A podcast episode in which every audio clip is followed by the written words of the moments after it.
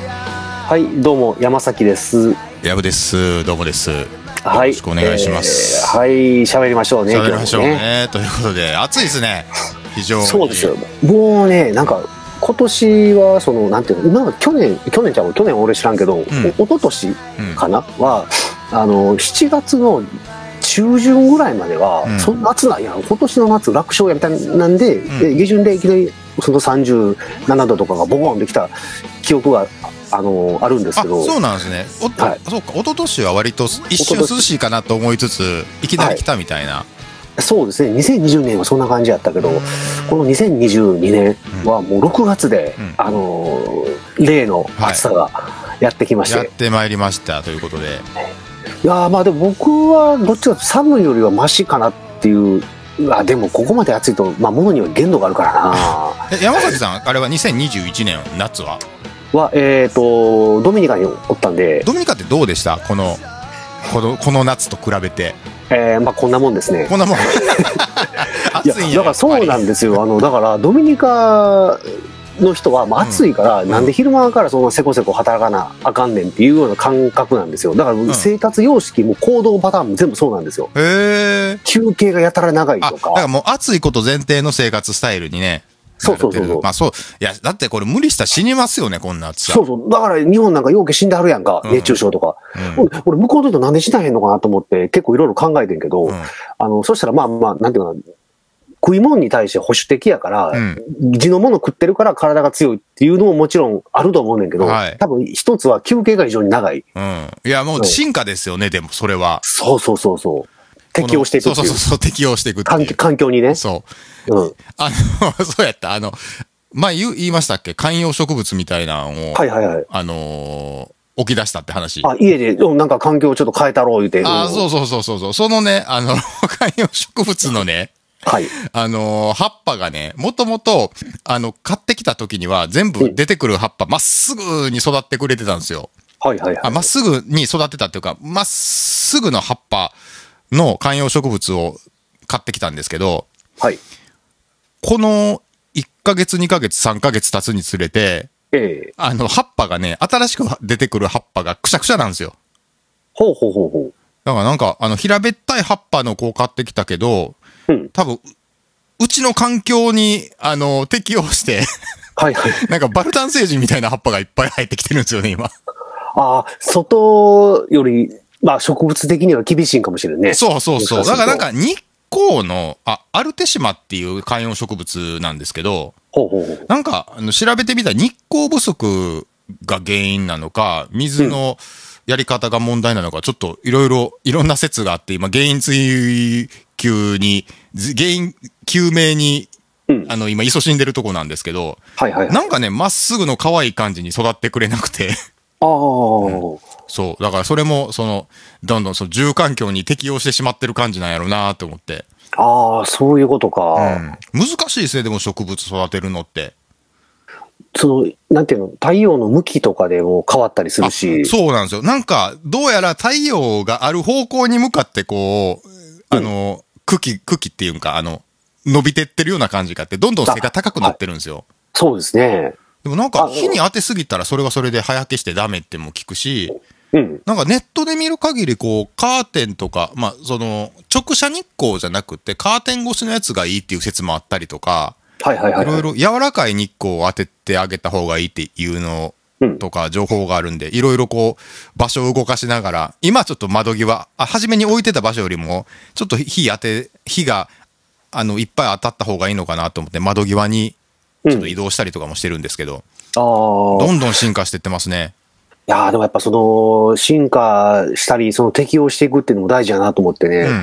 や、でもなんかやっぱ僕は、その、まあ水分補給もそうなんですけど、やっぱ地のものを食うっていうのってすごい大事だなっていうのがあって、ほら、日本にとって何でもサイゼリア行ったり、吉野家行ったりとか、外食でもいろいろジャンルがありますやんか。ドミニカのその地のものを食べるっていうのって、例えばどういう感じなんですかいやもう米、豆、鶏、フルーツ、アボカド、これだけですね。ああ、え、要はその素材に近い形で食べるっていうことですかそれって。そんな高い料理技術がないから、うんそういうふうなもんしかないっていうのがあって、でも逆にそういうのが、うん多分その、なんていうの北ヨーロッパの方の人らやったら、そういう、なん、なんやったっけ、アザラシとか昔は食ってたらしいけど、へえ。なんかそういう、あの、よその地域のもの、そう環境にないものを食うっていうのは実はあんまり良くないんかもしれんなって、その、あー観葉植物の話聞いてて思ったし、あー、でなるほど。あとね、僕ですごい気気になったのが、うんそう向こう、ドミニカはうん甘いもん、フルーツとかめっちゃ食うんですよ。うん、うん、うん食うねんけど、う虫歯をね、うん。なったとかいうのはあんま聞いたことないねん。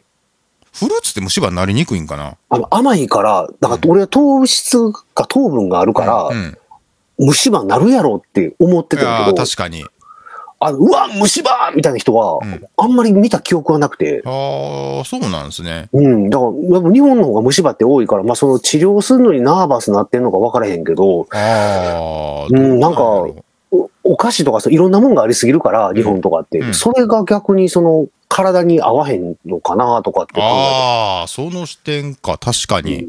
確かに俺も甘いもん基本食べへんで、向こうおった時はパイナップル丸ごとカットしてガッツアツ食ってたけど、虫歯ならんかったもんね。 なるほどね。そうそうか。そうそうフルーツとかでもいいんかもしれないですね。かもしれないですね。そう。僕もね、先週、先週、は先々週ぐらい、ちょっとこの間、そちょうどその虫歯の話なんですけど、あああ、のはい、親はい知。らずが虫歯になってて、ええ。それがいきなり痛くなってもうたから、2本同時に抜いたっていう、あ、同時じゃうか、はあ1日後とか。そう。まあ、なぜあの、2本抜いたんですよ、この間。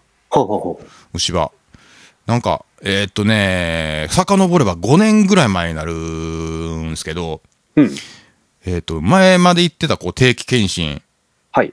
いやいや、むその時も虫歯の治療をしてて、最後の治療が終わりました。で、定期検診にこう移るじゃないですか。はい。で、3ヶ月、4ヶ月ごとにこう行ってた時に、うんその、まあ、親知らずが徐々に生え、あの、伸びてきていると。はい。っていうので、えっと、もう次回ぐらい、親知らずこ、こっち、あのーぼちぼち抜いた方がいいかもねって言われてたんですよ。ええええええ。で、まあ次回行きますって言った時に、はい。ちょっと怖くなって、一旦、ちょっとまたあのー自分のタイミングで予約しますって言って、ちょっとその次回の予約を入れなかったんですよ。うん、うん。そう。で、まあ次、ちょっと心の準備ができたら、親知らず抜こうかなって思ってたら5年ほど経ちまして。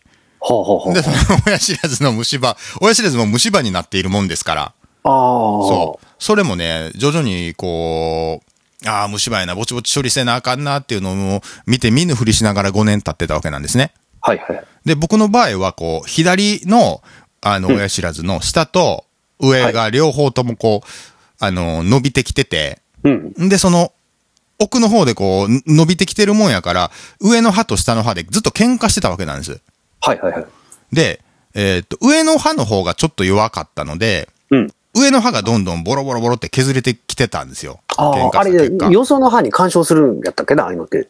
親知らず結構よその歯に干渉することが多いみたいなんですけど、うん。僕の場合は割と上も下もまっすぐ生えてきてたから、おお。だから単純にこう、上の歯と下の歯で、チャンバラしてたみたいな、そんな感じだったんですよ。こう、か、噛み合わすときに。噛み合わせ時ガチンガチンみたに、いなそうそうそう。なんか奥、奥が一番密、密度が高いなと。はあはあはあは思あってまし。て、そう。で、あのー上も下もこう、虫歯になっているのは知ってたんですけど、怖くはて、いちょっと、あんまり奥まで口の中を鏡で見たりしなかったんですけれども、はいはいはい。いきなりやっぱり痛くなりまして、ああ。土曜日の夜に、うん。土曜日の夜に、あのーご飯食べた時にしみたんですよ、めっちゃ久しぶりに。ああ。そそっからズキズキズキズキってなって、ら。うん。やばいなって思いながら痛すぎて寝れへんくて、うん。で、日曜日になる。で、よく考えたら日曜日って歯医者さんあんまやってなかったんですよ。そうですね。基本病院は日曜日やってない。そうね。で、ただ、なんかあの、休館を受け付けてくれる場所を持ち回りで作ってるみたいで、ああ、ほうほう。今日はう。ちやったらに、あの、日曜日やってるよみたいな感じの歯医者さん調べたらあったんですよね。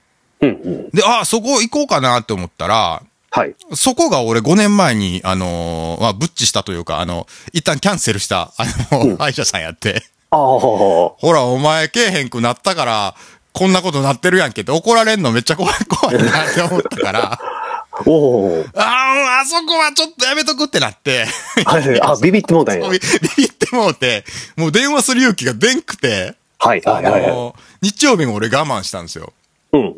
で、日曜日はもうできるだけその、左派のその幹部の方で物噛まへんようにとかしてたんですけど、ああ、はいはいはい。夜にカレー食べまして、うん。カレー食べたらね、やっぱ結構めっちゃ染みるんですよね。ああ、スパイスがあれなんかな。あ、そうなんで歯に悪すいのかか。なあ、そうかもしれないですね。そう。で、なんか上も、で、もう上も下も激痛なんですよ。ほうほうほうほう。で、もうそので、うがいしても全然その、し染みるのが取れへんから、ロキソニンとか飲んで、うん。で、耐えて、で、月曜日の朝一に、あのーいろんなとこ、どこの歯医者さんがあるかなっていうので、片っ端から電話したんですけど、はい。あの、当日やってくれるってとこは、まあないんですよ。ああ、予約制なんかな大体が。そうそうそう、予約制やし、まあ大体歯医者さんってね、その評判のいいところって、まあ埋まってるわけです。ああ、確かに歯医者と耳鼻科は埋まりますね。うん。うん。で、最短で、まあ、あの、明日の昼なんやらいけるけど、どう我慢できるって言われて、もうじゃあ最悪そこでみたいな感じあはで、いはい一旦切って保留させてもらって、はい。で、いろいろ15個ぐらいかけたんですよ、僕、歯医者さん。うん。で、お結構かけたな。おそう、あの、評判のいいところから上から順にかけて、うん。で、15個目ぐらいのところで、うん当お日、ー今やったら当日の、えー2時ぐらいから行けるよって言ってくれるところがあったんで、はいはいはい。まあそこにさせてもらいまして、うんうんうん。そう、そこに予約させてもらいまして、で、その町の歯医者さんっていうサイトでいろいろ見てたら、はい。まあそこの歯医者さんは、あのーまあすこぶるこの評価点、評価ポイントが低いわけですよ。ほうほうほう。他のとこが4.1とか、うん。あのーいい、いい評判がついてるとこそうなんですけど、そこは2.7で、 あダントツで低いな。そう。 それ。あの、お医者さんが変わってからめっちゃ怖くなったとか、はあ、はあはあ、不愛想とかめちゃめちゃ書かれてるんですよ。うん。 まあ、ちょっと怖いなって思いながら。うん。でも、えーこの痛みなくなるならもうぜひお願いしたいとうん。思って行ったんですね。はいはい。そう。そんで、見てもらったら、ああー、これひどいねって言われて、ああ。真っ黒になってるねって言われて、僕で、あの、鏡で僕、その時に、ね、久しぶりに、それこそ5年ぶりぐらいに見たわけですよ。あの、あ鏡を。親知らずの場所。親知らずの場所、上も下も見たら、ブラックホールみたいになってて、両方と も。あ、そうなんや。これ痛かったねみたいなこと言われて、うんえこんなことなってたんすねって思って。僕の記憶の中の親知らずやと、うん。だいたいこう、もりもりもりって元気に生えてる親知らずの中の、えーっと、2割ぐらい黒いみたいな感じだったんですよ、表面。ああ、そう、5年前の記5憶では。年前の記憶では。でももうあの、7割ぐらい。 上の歯に至っても10割ぐらい 真っ黒やって。あ。ほうほうほう。そう。で、どっちの方が痛いって言われて。で、体感的には下の方が、は虫歯がひどかったような気がしたから、いや、下の方が痛いですって言って、じゃあ今日は下やろうって言われて。はい。そう、そんで下で麻酔して、ポーンって抜いてもらって。うん。まあ早かったですよ。10分かからんぐらい。ああ、そんなもんなんや。はそう。で、まあ麻酔も綺麗、上手にやってくれはって。いはいはい。え、全然平気やんみたいになりまして。うん。そう、そうなんで、この、これにビビって5年間俺我慢しとったんやっていう感じで1本目終えましてあー。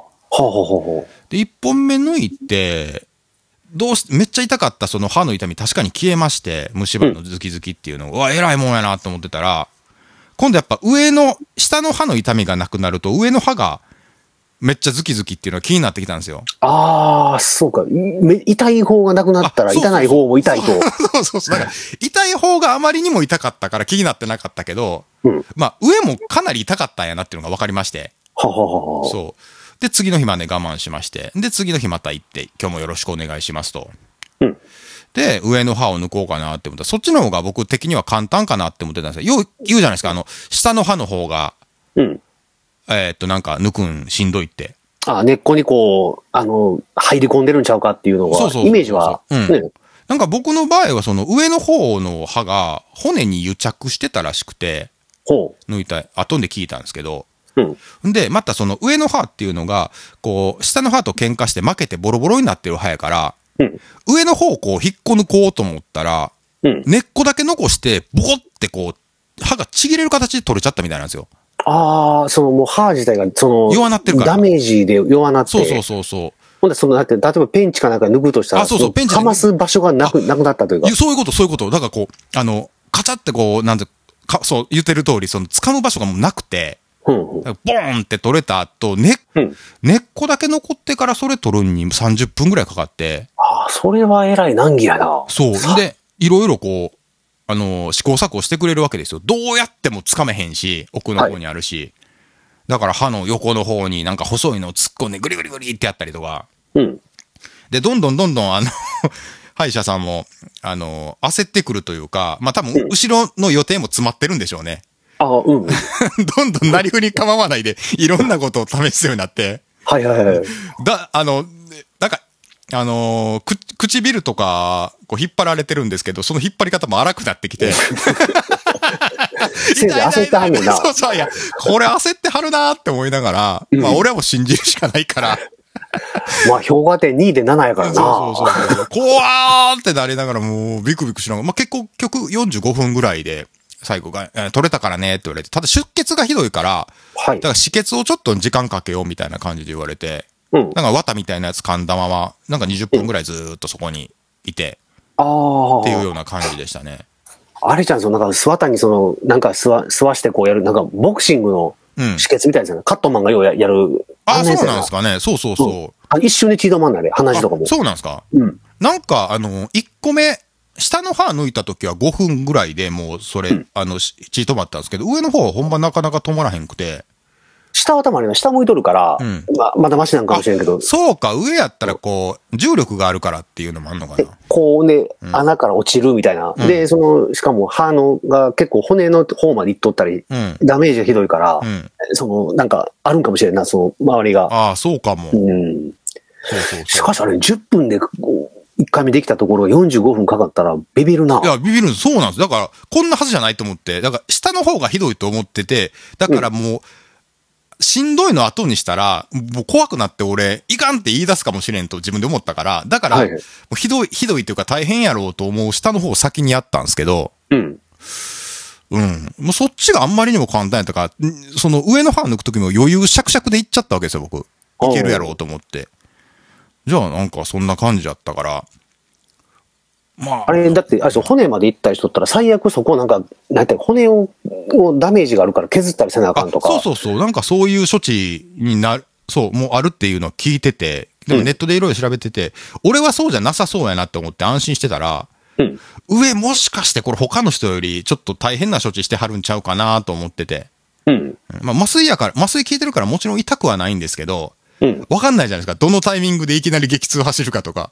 ああ、そうやな、そう神経にどっかで触るかもしれんそかうら。そうそうそうそう。で、癒着してるって言葉がボロッと聞こえてるんですよ、 上で。で、後で聞いたら、それは骨に、その、癒着しててからどうこうって話やったから、別に怖くないんですけど、うん。何も情報がない状態で癒着してるって話を耳の上でされてると、うん。えらいことなってんじゃんってやっぱ思うから、うん。うん。そう、そんな感じで。はあ、歯抜くの大変やな。そうっすね。やっぱ怖かったですね。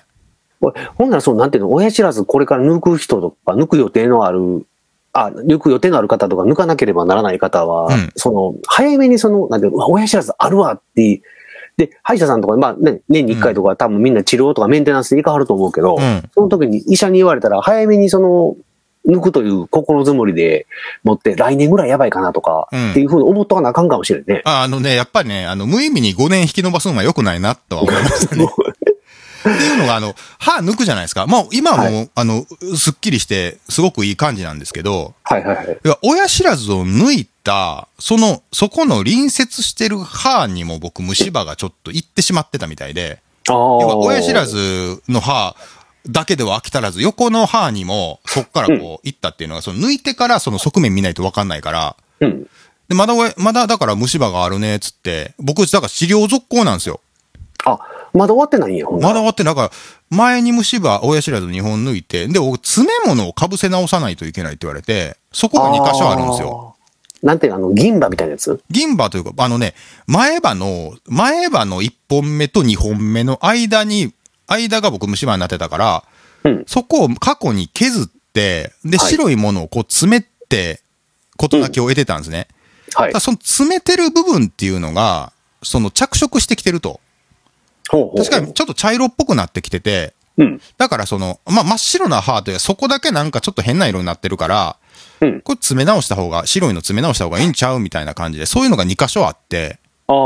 今はそれ。れの1箇所目が、の詰め直しが終わってるとこやから、うん。だから僕次回もう1箇所の詰め直しをして、そんでその次に奥歯のその、まあ、移転してる虫歯っていうのをうん治療するっていう流れがあるから、あと最低2回は行かないといけないんですよね。あああ、ほんならもう大規模工事やな。そう。普通だってそこ抜いたら終わりやんか。うん。ああそうなんですよだから、あの、5年引き延ばしたらそうなるから、うん。要はその、多分、ここまで引き延ばさんで歯抜いてたら、そこに虫歯移転してなかったと思うから、ああ、そう。だから、まあ、あの、引き延ばすメリットってないよなと思いました。やっぱメンテナンスは早め早めやな。早めがいいですね。間違いやない。ぼ僕なんかも半年に一回歯医者行って、うんこの、なんていうの、メンテナンス、うんクリーニングとかししてるから、はい。あれやけど、その時にもやっぱり、一応、最後、歯科衛生士の人がこうガーってガリガリガリってやった後に、うん先生がこう見に来はるわけですよ。うん。そうした時に、あ、ちょっと親知らず出てますね。でまだ大丈夫やなとかってなんか言われたりして、うんほんならまた、えーまあ、半年に一回行ってるから、うんもうその都度、まあ見られて、うんまあ、まあ大丈夫や、まあ大丈夫やとか、なんかいろいろ言われるわけですよ。はいはいはい。うん。で、それで、なんていうか、こう、年に2回情報をこうアップデートしてあるから、うん。あのーなんていうのその、歯に対する意識みたいなのが、うんこうまあまあ常にある感じなんですけど、うん5年はあれやな、もう多ね、分だからそこに、後で絶対治療せなあかんっていう爆弾を抱えたままやってると、後ろめたい気持ちになるから、うん。確かに、ちょっと歯医者さん、なんかあっても歯医者さんちょっと行きにくいなっていうのがあるんですよ。絶対そこ抜くって話になるの嫌やからって。 ああ、そう。だかいやーだって、な、歯もそうやし、あの、胃カメラなんかも絶対嫌やって人おるやんか。うん胃カメラ俺胃カメラも平気やかマジら。ですかもう胃カメラ俺めっちゃうまいもん、俺ああ、何そうなんですか。昔、だいぶ前やけど、飲ん飲んだ時当時住んでたとこやから、うんあの、神戸市で一番胃カメラのものうまいって言われたもんな。ああ、そうなんですね。すげえ。めちゃめちゃスムーズなんや。そう、胃カメラで飲むコツがあるんですけど、うんそれをうまくやれると、ポスーッと入ってきて、ええうんそうなんや。で、なんかその、調子悪いからって、弟が胃カメラ飲むから、ごっつビビっとって、うん、ビビるっすよ、それは。うでん。こんなとこにもうなんかこんなわけわからんチューブみたいなの入ってくるかうら、んもう嫌や、言うから、そのコツがあんねんって、コツを伝授したんですよう。ん。で、それで行ったら、あ、胃カメラしょうもないなって、大したことあれへんねんなっえーそうなんて言ってて。うん胃カメラって俺、その麻酔の効かへんところに入るわけじゃないですか。あ、そうですそうねで。しょだから俺、それがまだやったことなくて、想像きつかへんから、はい。怖いなーって感じですね。あれ、でもなんかほら、バリウム飲んで、ん胃のレントゲン取ったりとかってやるけど、んあの、バリウムなんか絶対映らへんから、うん。あの、もう結局バリウムで違和感あった時点でうん、カメラ飲まなあかんねんか。あ、そうなんや。そうそう、うんその、そしたらもう最初からカメラ飲んでる方が、うんあの、絶対いいし、うん。うん。で、カメラやったらこう、なんていうの、こう入れながら、カメラが入りながら、うんその、例えば10、食堂の下あたりとか、ういいとか、12章まで行くねんけど、ん。全部その写真撮ってくれんねん。うん。で、終わったら、その診察室で、こんなんなってます、こんなんでしたっていうのを写真見ながら教えてくれるから、うん。もうね、やっぱ絶対カメラですよ。ああ、そうなんやう。はしょっぱなから。しょっぱなからですね。で、僕はもうカメラ慣れしてるから、うんもうすげえな俺もちょっと医療系にね強くならないとな。俺も。 僕はだってもうその、病院は大体行ってますから、うんあの、外科手術以外は大体やってるから、ああ、なるほどね。あの、体切ったりとかそういうのは一切やってないけど、うん何か系とかはまあ、強いですよ、僕。マジっすか。めちゃめちゃ強いですよ。そこも覚悟決まってんのはね。でもあの、親知らずもやっぱあの、10電話してる中で、うん。あの、10個目ぐらいまで全然もう今日無理無理ってこう、当日なんか無理ですみたいなこと言われてるうちに覚悟が決まってきて、はい。もうその親知らずを抜く覚悟ができてから僕も早かったですね。ああ、そう、あれ決まるまでがそうそう嫌やそう。ねスんイな。ッチ入るまでね。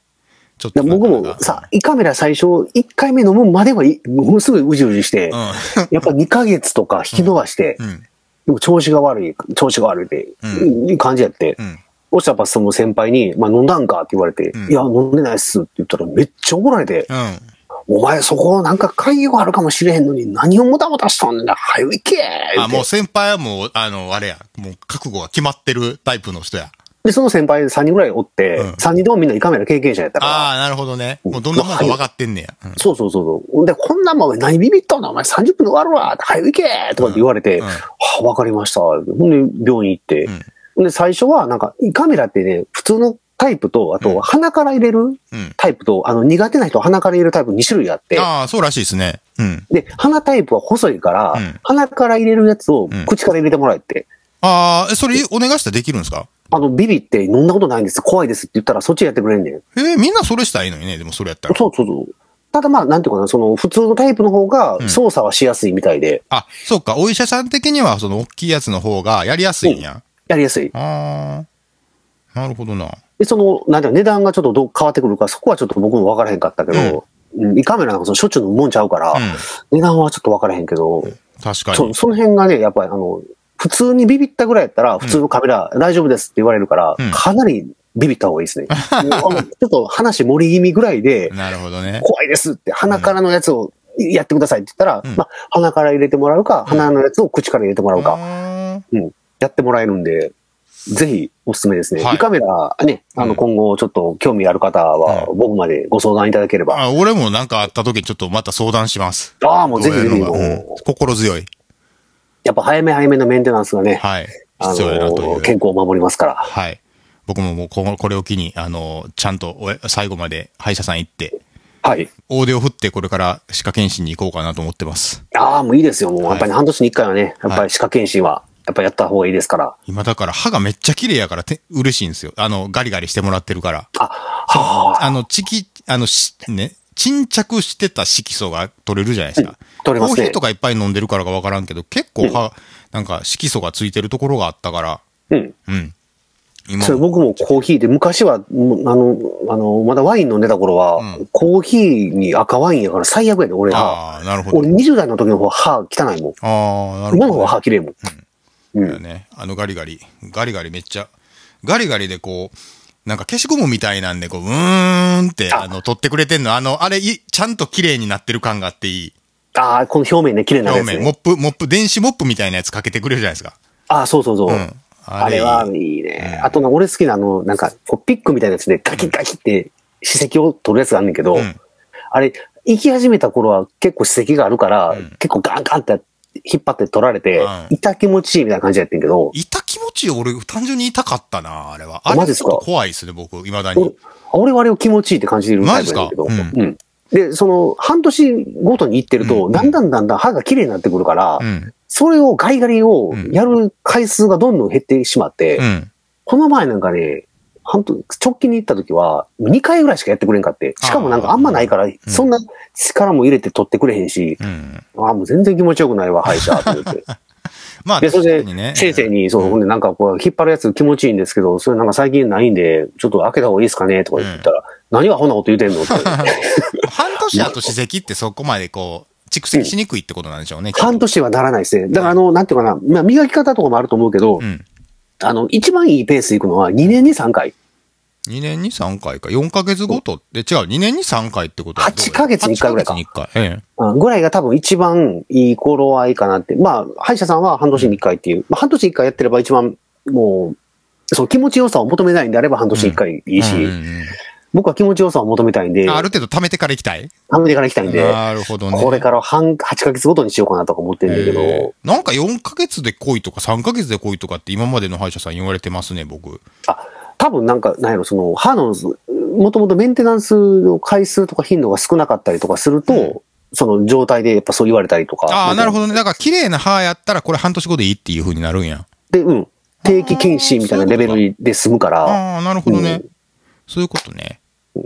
そうか。だから僕でも最初の頃は、あ結構なんか汚れてるねって、あのであの先生が、山崎さん赤ワインとコーヒーとタバコやってるでしょって言われて、うん。え、なんでわかるんですかって言ったら、その色素あ、部類でわかんねえや、その、こんなれん。で粒子でサイズで、こう見たらわかんねんて。へえ、そうなんや。でぴったり当たってて、うん。あコーヒーは1日2、3杯飲みますって。うん。お酒はあ確かに赤ワインが、当時飲んでたから、うん赤ワインが一番多いですって言ったら、もうわかんねんて。で、タバコも吸ってたし、うん。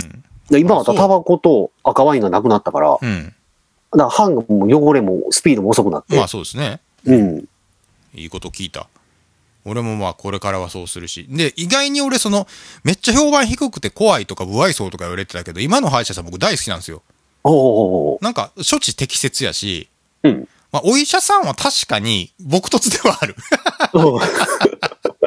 撲突ではあるし、まあうん聞かな教えてくれへんこ感じでもあるけど、はでいも。歯科衛生士さんちゃんといろいろ教えてくれるし、で、なんかその歯のメンテナンスも結構綺麗にやってくれはったんですよ。僕、今まで結構いろいろ歯医者さんなんか行ってたけど、一番なんか綺麗に歯してくれたなっていうのがあったから、ああ、そうなんうんや。あ、上手かもって思ったから、まあしばらく行ってみようかなと思いながら。ああ、もう絶対いいですよ。はいやっぱね、今のうちから、やっぱりね、どうすもう30過ぎたら僕は歯医者はやっぱ通うべきだと思いますし、うん、あの、なんていうかな、それほっといたら、50歳ぐらいになった時に、例えばほら、歯が抜けるとか、あの、なんていうのやっぱり歯ないと飯食われへんから、うんその辺でね、やっぱりその体全体の衰えって歯から来ますからう、ん、うん、確かに。うん、やっぱりね、で、その、定期的に行ってると、治療代も安くて済むんですよ、うんその時。1回4000円とかで済むね。うん、でも大掛かりなことやり始めたら、それこそほんまに何万とか、うん、いらん金かかるし、うん、確かに。だから、絶対ね、もう歯医者、歯医者とね、ジョギングはね、やっぱ、うんもう若いうちからやってる方がいいですよ。確かに。うん。でも歯医者さんもね、あの、日本、日本は歯医者さん安くで行けるからいいなっていうのを思いました。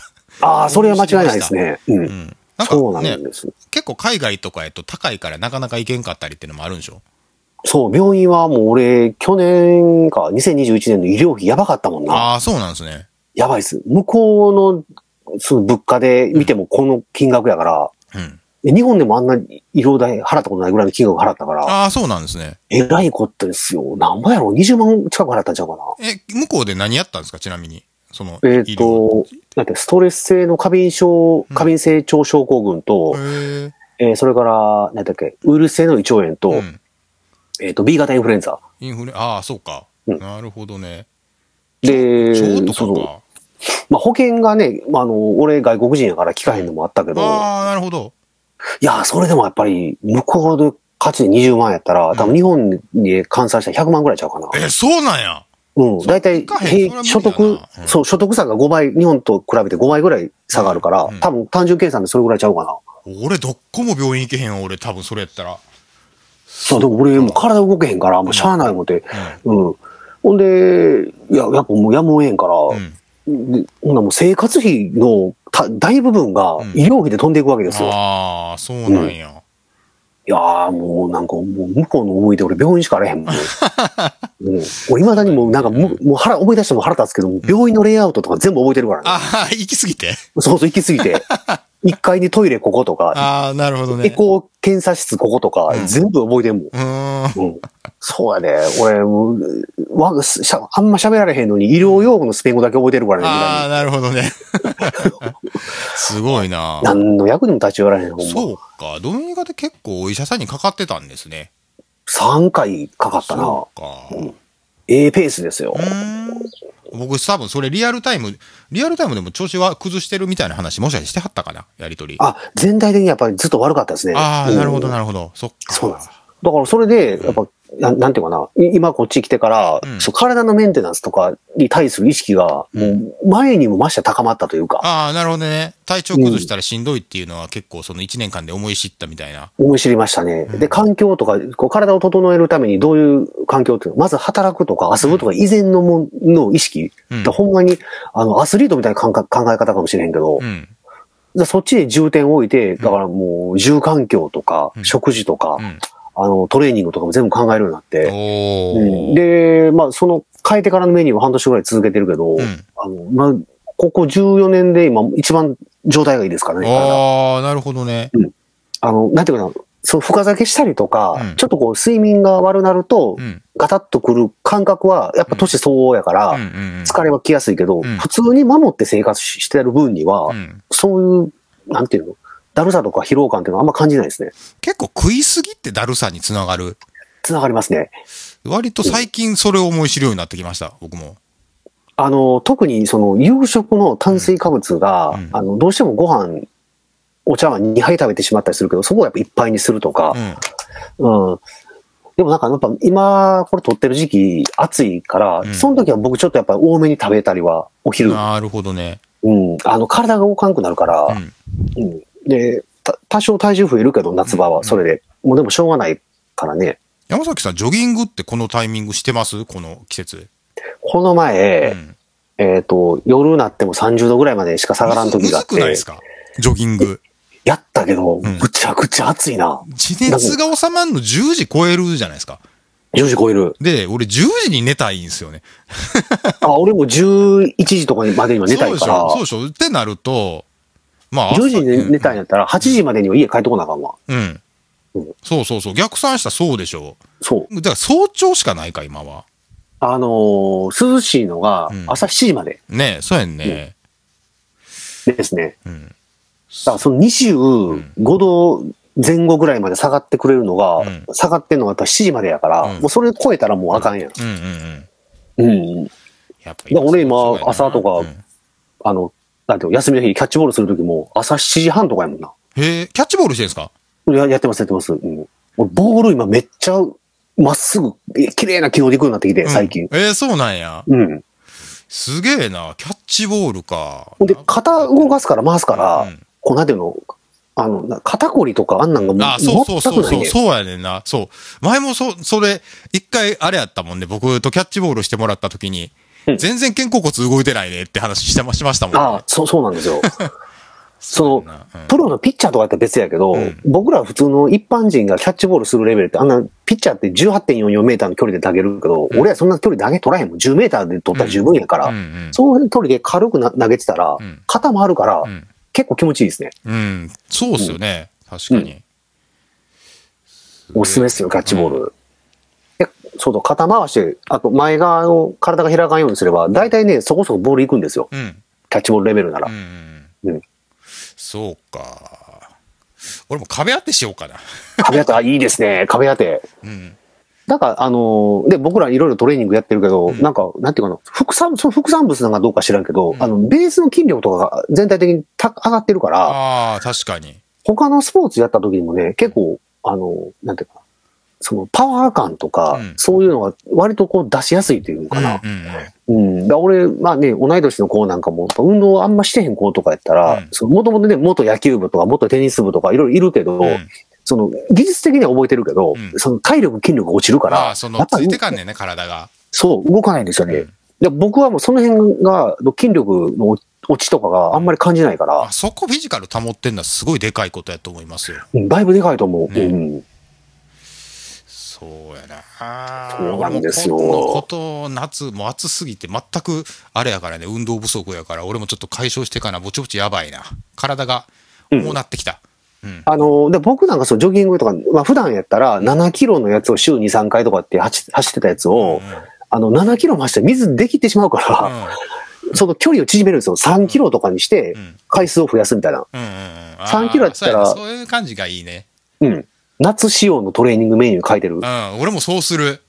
そあうすの、るもう絶対、あんなもん脱水症状起こすわ。確かに、無理はね、現金ですもんね。ねえうんそうそうそうそフィジカルと、あのフィジカルを保ちつつ、お医者さんに行きつつって話ですね。う。いや、もうね、ほんまになんか、もうね、僕らの年になったらね、やらなあかんことがね、はい。い、っぱい出てくるから、はい。うんで、まあ、そこの基基礎を固めて人生を謳歌しましょうって話ですよ。そうですやよっね。ぱね、き心配事ないと人生楽しいなっていうことも分かってくるのがこれぐらいの年齢だったりするじゃないですか。あそうですね、はいうわ、なんかあかんわ、なんか足らへんわとかっていう、あの不安感っていうのは、うんあの何かを頑張る原動力にもなりますから、そうそうそうそう。そう、だからね、そう、不惑とはよく言ったもので。あそうやっぱあほんまそうですね。生活する上でのそこら辺のメンタルの、あのーが整備されてるのはすごい大事なことやなと思うのでね。そうなんですよ。これだから20代とかやったらね、あんまりそういうことを気にせずいけたけども、はいやっぱりね、もう僕らの年齢ぐらいになると、その辺が気になることっていうのは結構増えてくるから、そうそう、だからもういろんなことか、まあ、抱えないでいいことは抱えないで生活したいもんですよね。ですねう。ん。だから今までやったら、とにかく時間ができたら遊びに行きたいとかってあったけど、うんもう今はまず体のメンテナンスとか、体力維持するとかっていう方に、はい。あの、一番のフォーカス置いてあるから、まあそれができてうん、ちょっと、あ遊びたいとか、なんかそういう風になってくるから、ううん、いやー、やること多いですけどね。はいまあなんか、無駄に過ごす時間は昔に比べて随分減ったかなと。ん。はい。いい生き方だと思いますよ。 今日もこんな感じで、あれですね、体について、はい歯について、健康について喋る。いやー、40あアラフォーですね。これね、話題がね、ほんまね、おっさんの話題なんですよ。これ、だからはい同窓会とか行ったら大体こういう話題になるらしいで。まあ、あの、10年、え、僕らもこの、一緒に喋って、10年ぐらい経つ、経つ ?7、8年経つ何年経つんやろえーっと、も ?2013 う、年からやってる9年ぐらい経つんちゃうか9年ぐらな。いあ、だからね、徐々にそのあたりの変遷もね、過去のやつも公開してるから、まあ、 そこら辺の変遷も、あの、聞き直して楽しんでもらえたらなとかも思ってます。そうですね。昔はもっと話題がい、あの、生き生き してたと思いますんで。はい。ね、またね、次回以降もね、健康な話メインで。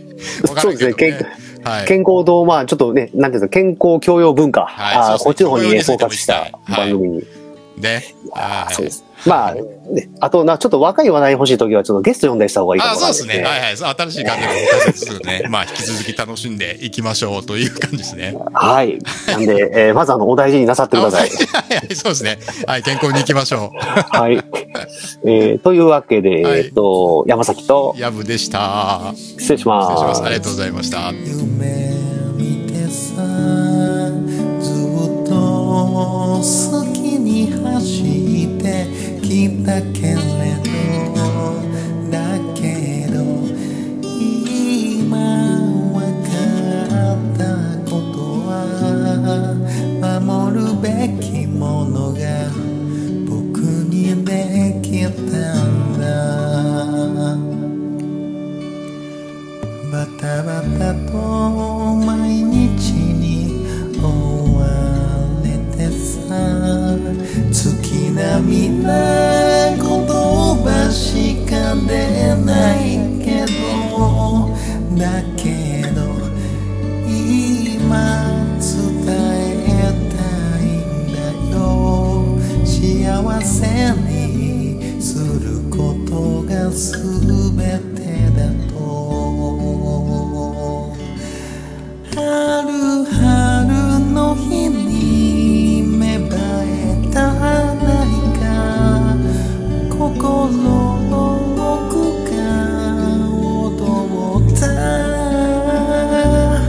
打ち明けた夏の日の夕暮れはきっと忘れないと思うさまざまな